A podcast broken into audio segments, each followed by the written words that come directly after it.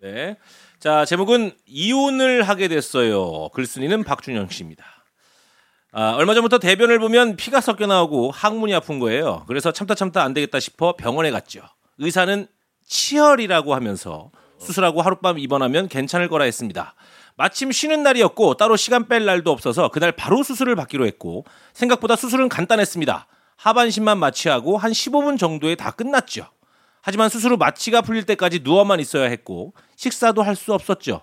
병원에서는 밤 9시는 지나야 마취가 풀리니까 그때 밖에 나가서 사 먹거나 가족들한테 부탁해서 식사를 챙기라고 얘기해 주더군요. 사실 좀 부끄러워서 어, 아내한테는 얘기를 안 한 상황이었거든요. 그래서 어머니한테 연락을 했습니다. 엄마, 그 나 항문에 그 피가 나서 오늘 수술하고 입원했거든. 그 하반신 마취해서 지금은 아무것도 못 먹고 이따 9시 지나야 먹을 수 있다니까 엄마가 그 먹을 것 좀 사다 줘. 아이 그 사람? 아이 그 사람은 못 오지. 말 안 했어. 저는 딱 이렇게만 말했습니다. 어머니는 한숨을 쉬시더니 일단 알았다고 하고 전화를 끊으셨고요. 그런데 잠시 후 아버지가 전화를 하셨어요. 야 임마! 너 뭐야? 너 왜 그랬어? 너 뭔데 너? 뭐지? 왜 이렇게 흥분하셨지? 너 임마!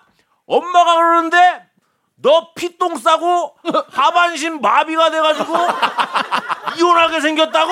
이게 뭐야 이게? 뭐야 발전이 왜 그렇게 갔어? 그리고 뭐 저녁에 먹을 걸 사오라고. 야, 어? 얘기가 왜 이렇게 됐지? 전화를 끊고 조금 있으니까 또 공모가 전화가 왔어요.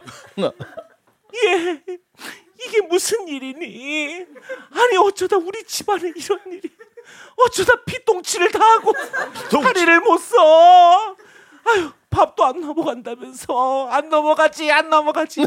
아유 아무리 그래도 그렇지 이런 널 두고 걔는 어떻게 집을 나간다니? 아 이건 뭐야 이건 또. 얼굴도 안 비치고 조금 있으니까 또 제 동생도 전화를 했더라고요. 내가 이럴 줄 알았어. 오빠 그렇게 술 처먹고 다닐 때부터 알아봤다고.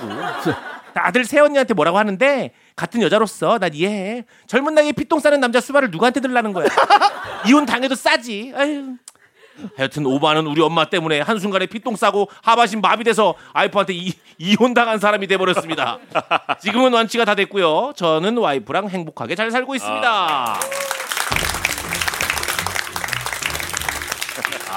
저는 8만 원이요. 저는 구요. 어, 저 그럼 10이요. 9만 원. 오, 재밌었어요.